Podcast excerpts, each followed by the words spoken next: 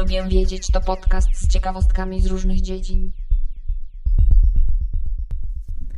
Cześć, ja jestem Monika, a to jest podcast Lubię wiedzieć. Nie wiem, czy wiecie, ale obecnie na terenie Polski obowiązuje stan alarmowy, a nawet dwa. Do 15 maja na terenie całego kraju obowiązują dwa stopnie alarmowe. Jeden to trzeci stopień alarmowy CRP, tak zwane Charlie CRP, oraz drugi stopień alarmowy zwykły, tak zwany Bravo. Czym te stopnie są i co one oznaczają? Otóż, jak głosi strona rządowa, są dwa rodzaje stopni alarmowych. Jedne to stopnie alarmowe CRP, a drugie to zwyczajne stopnie alarmowe.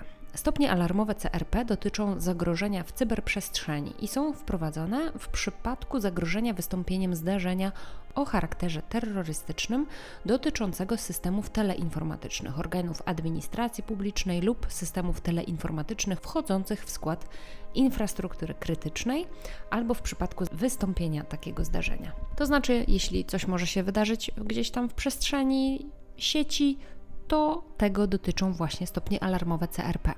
Zwykłe stopnie alarmowe wprowadzane są w przypadku zagrożenia wystąpieniem zdarzenia o charakterze terrorystycznym albo w przypadku wystąpienia takiego zdarzenia w rzeczywistości, nie w żadnej sieci, nie w świecie wirtualnym, tylko po prostu na świecie, a dokładnie w Polsce, bo dotyczą one Polski. No i jakie są te stopnie? Są e, cztery stopnie alarmowe od alfa, bravo, Charlie do Delta, a jeżeli doda się te trzy literki CRP, których niestety nie byłam w stanie znaleźć rozwinięcia tego skrótu, ale właśnie jeżeli się doda to CRP, to one dotyczą właśnie tego zagrożenia w cyberprzestrzeni. No i stopień alfa. To jest pierwszy stopień alarmowy. Można go wprowadzić w przypadku uzyskania informacji o możliwości wystąpienia zdarzenia o charakterze terrorystycznym, którego rodzaj i zakres jest trudny do przewidzenia, czyli taki najbardziej podstawowy, Drugi to brawo. Brawo obowiązuje w tym momencie w naszym kraju. Jest to drugi stopień alarmowy. Można go wprowadzić w przypadku zaistnienia zwiększonego i przewidywalnego zagrożenia wystąpieniem zdarzenia o charakterze terrorystycznym, jednak konkretny cel ataku nie został zidentyfikowany. I trzeci stopień zagrożenia to Charlie. Charlie CRP, czyli ten stopień zagrożenia w cyberprzestrzeni obecnie również obowiązuje w Polsce. Czyli występuje obecnie Bravo, zwyczajny stopień alarmowy oraz Charlie CRP. I ten trzeci stopień alarmowy można wprowadzić w przypadku wystąpienia zdarzenia potwierdzającego prawdopodobny cel ataku o charakterze terrorystycznym, godzącego w bezpieczeństwo lub podrządek publiczny albo bezpieczeństwo Rzeczpospolitej Polskiej, albo bezpieczeństwo innego państwa lub organizacji międzynarodowej oraz stwarzającego potencjalne zagrożenie dla Polski oraz uzyskania wiarygodnych i potwierdzonych informacji o planowanym zdarzeniu o charakterze terrorystycznym na terytorium Rzeczpospolitej Polskiej lub uzyskania wiarygodnych i potwierdzonych informacji o planowanym zdarzeniu o charakterze terrorystycznym, którego skutki mogą dotyczyć obywateli polskich przebywających za granicą lub instytucji polskich albo polskiej infrastruktury mieszczących się poza granicami Rzeczpospolitej Polskiej.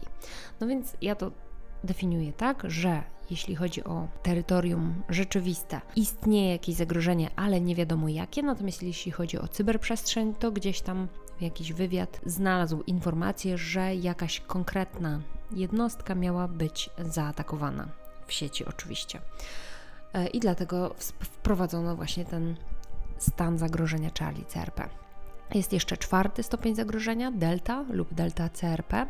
Jest to czwarty stopień alarmowy i można go wprowadzić w przypadku wystąpienia zdarzenia o charakterze terrorystycznym powodującego zagrożenie bezpieczeństwa lub porządku publicznego, bezpieczeństwa Rzeczpospolitej Polskiej albo bezpieczeństwa innego państwa lub organizacji międzynarodowej oraz stwarzającego zagrożenie dla Rzeczpospolitej Polskiej lub gdy uzyskane informacje wskazują na zaawansowaną fazę przygotowań do zdarzenia o charakterze terrorystycznym na terytorium Rzeczpospolitej Polskiej lub gdy uzyskane informacje wskazują na zaawansowaną fazę przygotowań do zdarzenia o charakterze terrorystycznym, które ma być wymierzone w obywateli polskich przebywających za granicą lub w instytucje polskie albo polską infrastrukturę mieszczące się poza granicami Rzeczpospolitej Polskiej a zebrane informacje wskazują jednocześnie na nieuchronność takiego zdarzenia.